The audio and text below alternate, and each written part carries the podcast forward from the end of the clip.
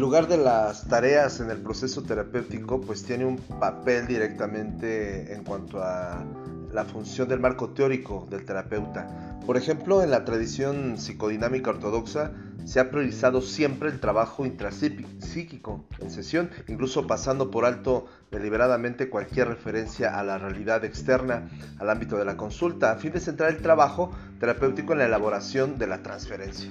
Desde ese punto de vista, dar tareas o indicaciones a los pacientes sobre cómo actuar en su vida se considera no solamente irrelevante, sino contraproducente. En los modelos humanistas y experienciales ah, se ha seguido haciendo hincapié en que lo que sucede en las sesiones, en este caso desplazando el foco temporal hacia el aquí y el ahora de la relación terapéutica real, e, es que el enfoque conductual y cognitivo conductual, donde el trabajo directo con lo que vive el paciente entre una sesión y otra a primerísimo plano, pues pasa un proceso de tiempo muy largo. Así que las sesiones con el terapeuta son ante todo espacios en los que se puede preparar, planificar y analizar los cambios conductuales y cognitivos que el sujeto va poniendo en marcha en su vida real. Desde esa perspectiva es lógico proponer a los clientes pautas de actuación. Las tareas para casa pasan así a ocupar un lugar preeminente en el proceso terapéutico.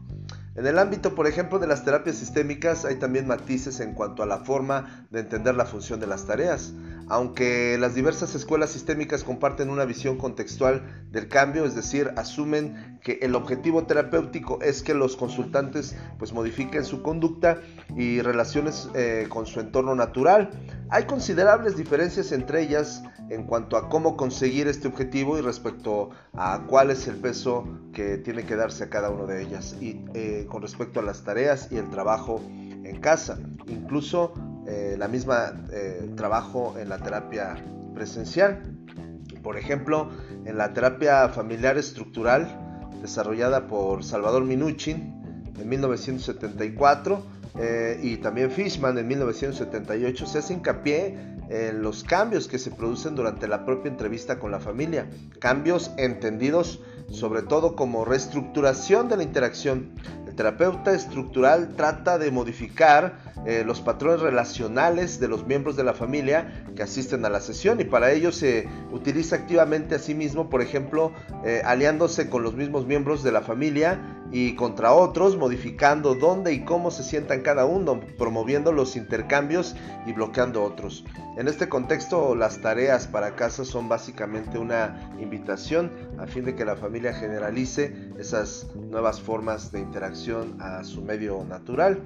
El papel, por ejemplo, de las tareas es mayor en el modelo de terapia breve, concentrada, eh, centrada en problemas, desarrollada por el Mental Research Institute de Palo Alto. ¿ok? Eh, principalmente aquí la entrevista con el terapeuta puede iniciar algunos cambios de tipo cognitivo en los pacientes, pero está sobre todo al servicio de recoger información detallada sobre los patrones de mantenimiento de sus problemas. Eh, una vez evaluada esta información, se diseñan tareas que pretenden provocar un giro de 180 grados en la manera en que los clientes manejan sus dificultades fuera de la sesión. Eh, Giorgio que recoge y perfecciona la tradición estrategia del MRI, está dando últimamente gran importancia al valor terapéutico de la propia entrevista, aunque las tareas para casa siguen cumpliendo un papel, un papel destacado. ¿sí? Así que hay varias, varias posturas en, esta, en este tema de las tareas. La tradición estratégica de subrayar el valor de las tareas fue recogida en parte por Mara Selvini y sus colegas italianos, el primer equipo de Milán, ¿verdad? También entendía la entrevista ante todo como una herramienta de recogida de información para evaluar el juego familiar con la idea de llegar finalmente a una prescripción que produjese el cambio a desvelar y bloquear eh, este juego. Sin embargo, en desarrollos posteriores de algunos de estos autores, como por ejemplo Boscoso, Chechin, Hoffman y Penn en 1987, pues el énfasis fue cambiando, dándose cada vez más importancia al trabajo cognitivo de las entrevistas, entendidas como una intervención en sí mismas. Tom, por ejemplo, en 1987 y 1988, se pasaba así a otorgar a las tareas terapéuticas un papel subordinado, al privilegiarse la introducción de información durante las propias sesiones. La misma evolución hacia la revalorización del potencial de intervención de las entrevistas se produjo en las terapias sistémicas influidas por los movimientos construccionistas y narrativos de, en este caso, la, terapia narrativa de Michael White en 1980 se entiende que las narrativas eh, alternativas se producen durante el proceso de las conversaciones terapéuticas, sirviendo las tareas para, para casa simplemente como formas de visibilizarlas y consolidarlas ante la comunidad. La terapia centrada en soluciones de, de, Berg, por ejemplo, y otros autores, también han sido y han ido evolucionando hacia posiciones cada vez más constructivistas y cognitivistas, destacando el papel de las preguntas del terapeuta como para co-construir en el diálogo con los clientes eh, eh, y, lograr objetivos en la misma sesión. Sin embargo, aunque en esta línea algunos autores han llegado a plantar incluso una terapia sin tareas como George Iveson y Ratner en 1999,